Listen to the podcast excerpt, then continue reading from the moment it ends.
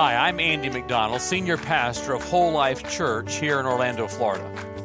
We're a multi ethnic, multicultural, multi generational congregation, a faith community committed to our mission to love people into lifelong friendship with God. And we're committed to our vision to be a church without walls, fully engaged in serving the people of our community. Thank you for joining us as we continue speaking of grace. Uh, that's really the theme for the past uh, 37 years for sure in my ministry here. Uh, it's not about Andy. Great is God's faithfulness. There's just a, been a little too much Andy for me today. Um, God gets all the glory. That's for sure. He is the one that has done it all. Um,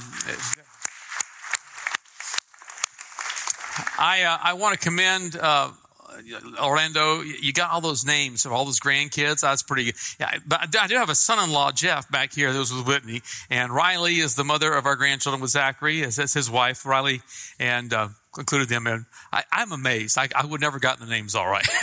good job. And um, I just want to say too, God, great is God's faithfulness in this place, but we have an amazing staff at this church. Um, what you see happened doesn't just happen. Um, I have very little to do with it. Um, they ask my opinion occasionally. Do you, you know, like this song or that song or you know, that kind of thing? But lots of work behind the scenes, and in front of the scenes, and just an amazing, amazing team on a regular basis from everything from the music to the ministry to the word to the counseling to the justice ministries. Uh, every aspect is being done by people with great skills in a great way. And, and kudos to all the wonderful staff of Whole Life Seventh day Adventist Church. Yep.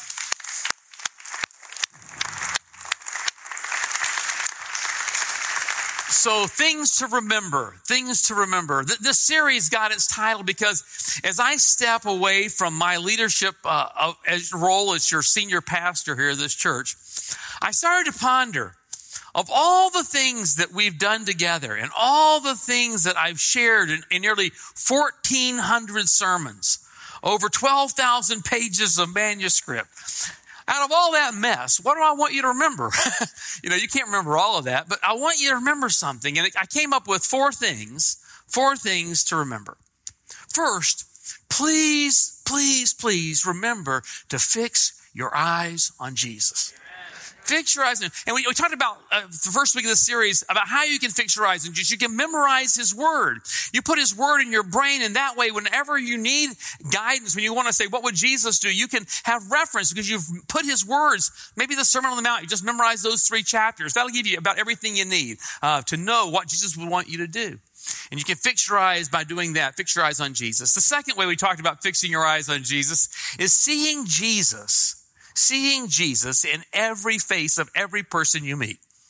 Jesus said he was the least of these. Uh, and so in every human you see, in every human's face, see that face as Jesus looking back at you. Two ways for you to keep your eyes fixed on Jesus. The, secondly, the second thing I hope you'll remember, please, please, please, please remember to trust the gospel. Not, not just believe it, not just accept it, and all those kind, but trust the gospel. And the reality of Second Corinthians chapter 5, verse 19, where it says that God is no longer counting people's sins against them. That's the gospel. That's the good news of the gospel of Jesus Christ. God is no longer counting people's sins against them. That's really good news for me when I look at my life, and I'm guessing it's really good news for you. And uh, let's just share that with everybody. I mean, if every week we just found one person we shared with, do you know what? God is no longer counting your sins against you. We change the world. The third thing we, I want us to remember, third thing please remember to love each other and everybody else. yeah. Whoever loves has been born of God and knows God, and John wrote. Uh, so be, be 1 Corinthians chapter 13, verses 6 through 8. Be that, that, that person Last week we talked about the practices, 13 practices of conversation, and how to have a, a, better relationship with others, the 13 principles from the Peace and Justice Institute at Valencia College. Adopt these into your life as a way of love. They're, they're still posted on our website with the takeaways from last week. Because love is about being ready to serve. That's what love is, being ready to serve another. Today we look at our fourth our fourth thing that I want you to remember. It comes from one of the theme songs in the Carousel of Progress in Tomorrowland at Magic Kingdom. High theology, folks. High theology. Okay. Uh, there's a great, big, beautiful tomorrow shining at the end of every day. There's a great, big, beautiful tomorrow, and tomorrow's is just a dream away. That's how I felt when I arrived here. I got here, that's how I feel today as I'm about to leave this place. There's a great, big, beautiful tomorrow. When we arrived here in July of 1984 to serve the Seventh day Adventist Church at Florida Hospital, that was its name then. What a cumbersome, the Seventh day Adventist Church at Florida Hospital. Uh, that was its name. And, um, and we were two young 28 year old kids, Vicki and I were. Yeah, we were young. And we had a, a 19 month old, uh, a little girl, and a little boy in utero uh, that would come later that year. This was a pretty formal church in those days. I mean, I've messed it up, but it was a pretty formal, it was a pretty formal church in those days. They had a, they had a split chancel, uh, high pulpit, low pulpit. Communion table was in the center. Pews were the order of the day. I had friends. I had friends that mocked me. You're going to be the youth pastor at the, at the old sand church? And, you know, there aren't any youth of that church. I said, I said, yeah, there's a few of them. We actually have some youth in our church today. People in our church today who were youth when I got here, which was, that's, that's encouraging. I would tell friends that we would soon have two children, so I knew we were going to have at least two kids to minister to as a, as a pastor here. The next year, when I became the senior pastor, I was also the youth pastor because we hadn't replaced the youth pastor, hadn't filled that position. So I'm, I'm now the new senior pastor. I'm also the youth pastor. And just about the time I was made senior pastor, our Pathfinder leaders quit. And it was the first year they'd ever had one of those big national camporees. It was in Camp Hale, Colorado. Big camporee from, and I was determined to take our kids. And we, Zachary was just a baby. Dr. Jack gave us drugs so we could take him. Uh, and so we went to the camporee. In those days, when I looked around the church, everywhere I looked, I saw things as old. Now, you remember, I was 28 years old, so if you're 50, you were ancient back then. So, but the, but the building was old, the, the worship traditions were old, the people were old, the philosophy was old. But I believed, I believed that God could see what most couldn't.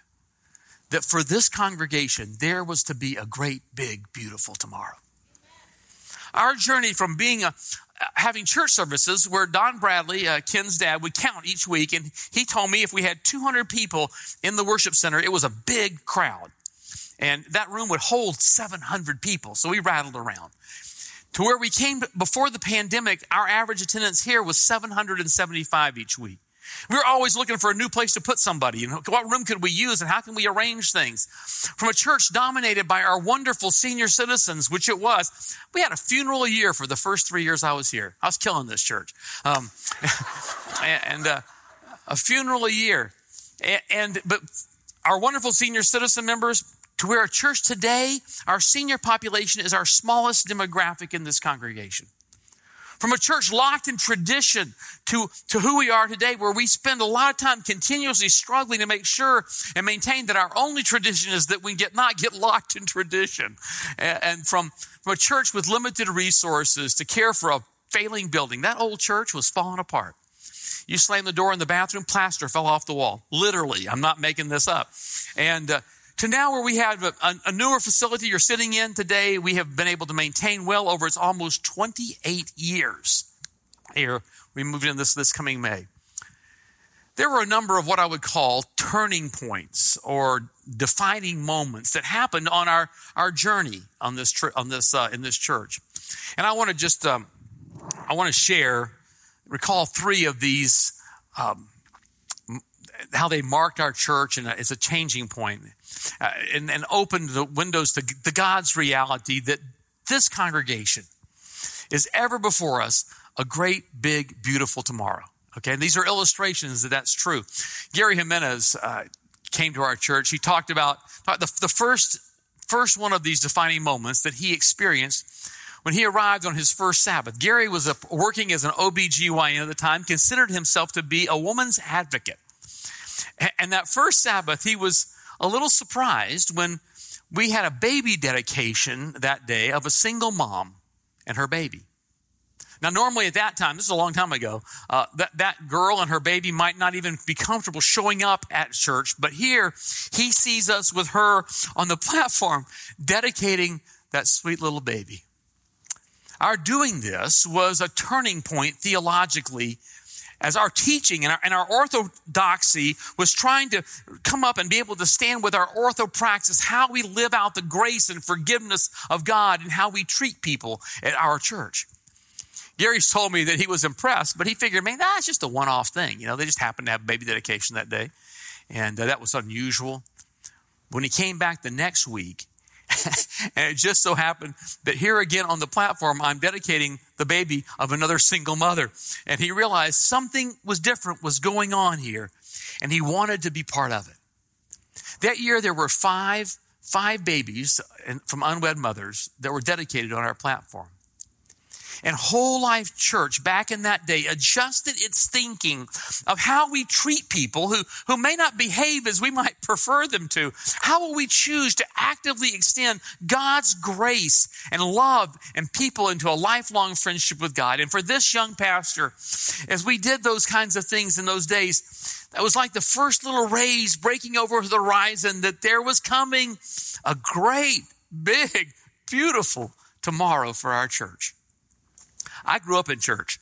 Our family were the door openers and door lockers kind of people. You know, we were there first and we opened the door and we would oftentimes be the last people to leave and lock the door behind. If there was something going on at church, we were there. And, and my memories of church have a lot of conversation and visiting and laughing and talking before service and after service. My mother was so much about that chatting part time afterwards that, that I remember one day my, maybe my dad was a little extra hungry, but I remember him walking across the lobby, mom's chatting away, and he just picks her up like a groom taking his bride across the threshold, walks out the doors of the church, uh, and she's still talking over her shoulder, trying to finish the conversation that, that she was having with someone. At the old church, the parking lot was inadequate, even for our size congregation we had then. And following the benediction, there was like some kind of vacuum hose or something attached to the cars that came into the church. And as soon as the benediction was said, it's like this sucking sound, and people just were out the doors and into their cars and gone. In, in 10 minutes, you could lock the place down and close it up because there was nobody in the building. And uh, it was pretty much gone. I, I mentioned her last week, but I have to mention her again this week. Elsie Facundus she wanted our church to be a more welcoming, accepting, warm place to be. And she didn't, she didn't push that off on anybody else. You need to do this or you need to do that. She took it on herself, her own campaign. She told me that she was going to make sure each week to find somebody that she had seen at church over and over and never really talked to and get acquainted with them. And then she was going to look for somebody she'd never seen before and, and talk with them. I said, Elsie, what a great idea. Can I, can I steal your idea? She said, oh, sure, Andy. So I, there was a, there was this huge concrete slab. For those of you who remember the old church, the lobby was about the size of that piano, maybe twice that size, I don't know, but it was really tiny. And then you were outdoors and there were some stairs and there was this huge concrete slab. I called it the tarmac. And, and that's what people would zoom across after church to rush to their cars and, and go. And so I took Elsie's idea about this uh, meeting two people thing. And I went to the nominating committee that was meeting. I said, hey, nominating committee, will you give me permission to ask everybody in our church to hold an office? But I'm not going to tell you what it is. It's a secret, and I want it to be a secret, period. And, and like, sure, Andy. They were very, very tolerant with me. Um, so, so Sharon and I, Sharon Warner and I, uh, began to send out one page of the directory, a letter each week. Just took one page of the directory, and we sent a letter. And the letter said, "Dear member, you know you've been you've been invited by the nominating committee to serve as an undercover greeter, an undercover greeter. Your mission, should you choose to accept it, sort of mission impossible language, uh, is to find this one person you've seen a lot, never talked to, talk to them, and find a person you, you never seen before and talk to them." After just two pages of the directory had been sent out, two weeks you could see people talking on the tarmac after church. after three weeks, you couldn't get from the front door to your car for all the people out there all talking to each other. And it was like, yes, yes, yes. This is a moment for the congregation evidence that encouraged us that there was before us a great, big, beautiful tomorrow. We've been raising funds because that old church was a mess.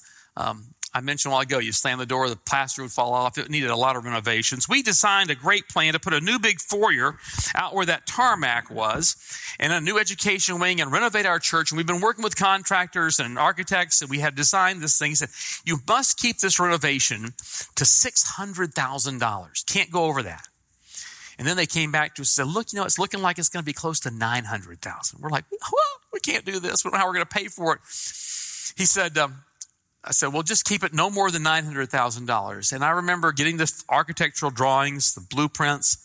We put them out to bid. I remember July 7 that year when the bids came back at 1.8 million. You know, you can value engineer a little bit out of a building, but you can't take half the cost out. And we were just depressed. It didn't, it was not a very big, beautiful moment at that point.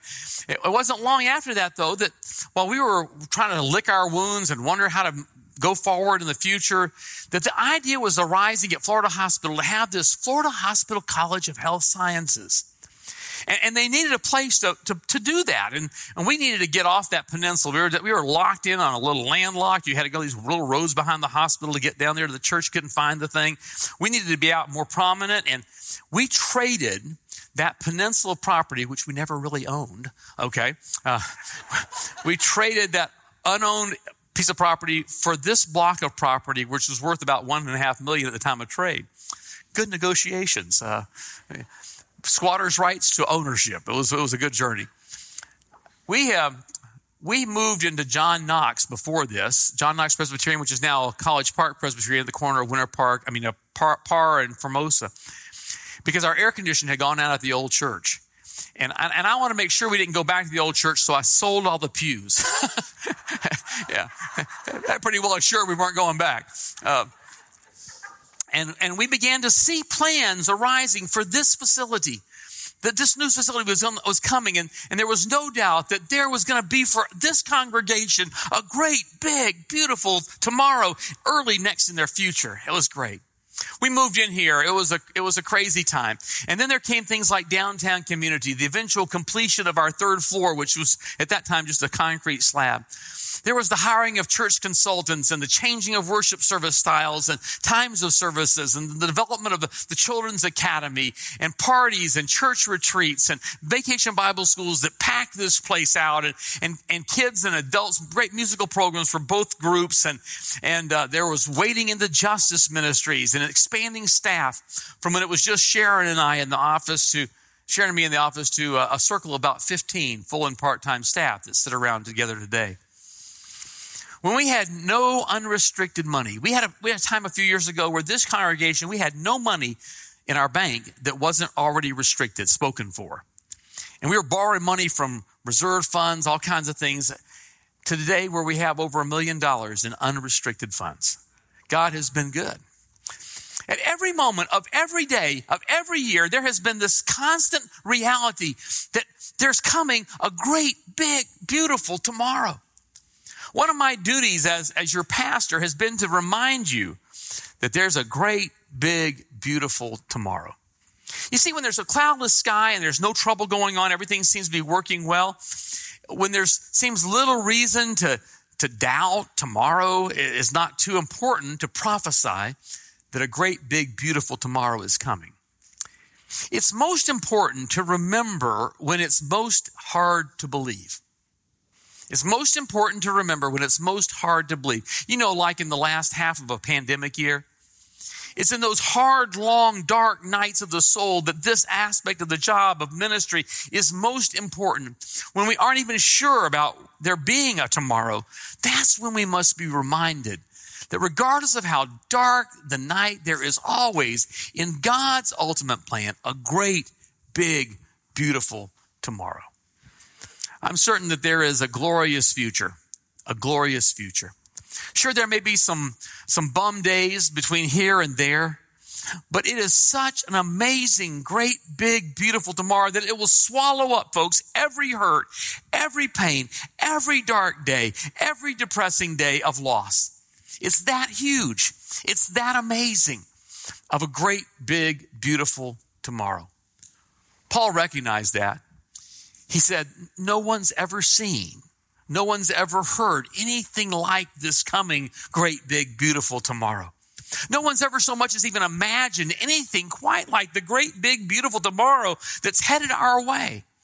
This is what God has arranged for those who love Him a great, big, beautiful tomorrow. One of the jokes over my, um, my tenure here at Whole Life Church is that we haven't spent much time in the book of Revelation. Yeah, I hear you snickering. Um, some of you actually have complained to me about this. Um, so it's fitting that we read some verses from Revelation on this, my last Sabbath as your senior pastor. Finally, some of you are saying, finally, okay. Uh, because Revelation 21 predicts so well the great, big, beautiful tomorrow. Then I saw a new heaven and a new earth. For the first heaven and the first earth had passed away, and there was no longer any sea. I saw the holy city, the, the new Jerusalem coming down out of heaven from God, prepared as a bride, beautifully dressed for her husband. And I heard a loud voice from, from the throne saying, Look, God's dwelling place is now among the people, and he will be with them. He'll dwell with them. They will be his people, and God himself will be with them and be their God. And he will wipe away every fear, tear from their eye. There'll be no more death, no more crying, no more pain, for the old order of things has passed away. It's a great, big, beautiful tomorrow. Now, between now and, and that ultimate great, big, beautiful tomorrow, there will be some dark nights, some unbalanced days, some troubles of all kinds, and, and there will be many truly great, big, beautiful tomorrows along the way. We've had those here. We've experienced them together. God is good. Part of the reason this is my fourth thing to remember, though, is that it will keep us looking in the right direction. Paul said it so well forgetting what is behind and straining toward what is ahead. Press on to the go- toward the goal to win the prize for which God has called us heavenward in Christ Jesus. If you can remember that there's a great, big, beautiful tomorrow, ultimately, and many of them sort of along the way, it can enable you to not get fixated on some past failure or past success. Either way, it's behind you. Folks, let's just recognize today the past is behind us. My time as, as your leader, as your senior pastor, it's behind us. It's not in the future, it's behind us. And, and, and now we can press on to, to the future. Do not fear the future. Maybe one of the reasons I've never been drawn to eschatological last day events preaching is that they seem to often be used to motivate engagement with God out of fear. And I'm more of a lover. I like John's words that perfect love casts out all fear. Our God knows all about tomorrow. And we live and move and have our being in Him, and He knows and holds the future, and He is good. He's good. This last series is about four things to remember. I want you to remember, so here they are one more time. I'm getting repetitive in my old age, okay? But I really want you to please, please remember these. Remember to fix your eyes on Jesus. Memorize his words and then see in the face of every person you meet the face of Jesus as you fix your eyes on Jesus. Please, please remember to do that. Remember to trust the gospel. Trust the reality of the good news that God is no longer counting people's sins against them. That's good news. And then remember to love each other and everybody else. Okay? Love the people most like you and love even those people who are very different from you and even love those people who wish you harm. That is to let God's love flow through you to them that they might be loved into a lifelong friendship with God. And remember, remember there's a great, big, beautiful tomorrow. Next week, next month, next year, and then ultimately for all eternity. No need to fear the future because God holds it in His hands. Hi, this is Randy McGray, podcast producer and host here at Whole Life Church. Loving people into a lifelong friendship with God is our mission at the Whole Life Church, and our podcasts, Speaking of Grace and its companion, 15 with Andy, Randy, and Jeff, are designed to help facilitate conversations that help us grow together in that pursuit.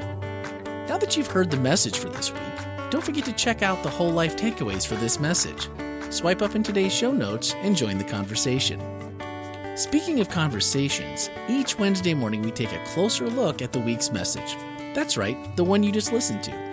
We discuss practical ways to apply spiritual lessons and ask honest questions about the issues we face as Christians, all focused through the lens of grace. Your voice is a welcomed addition to that conversation.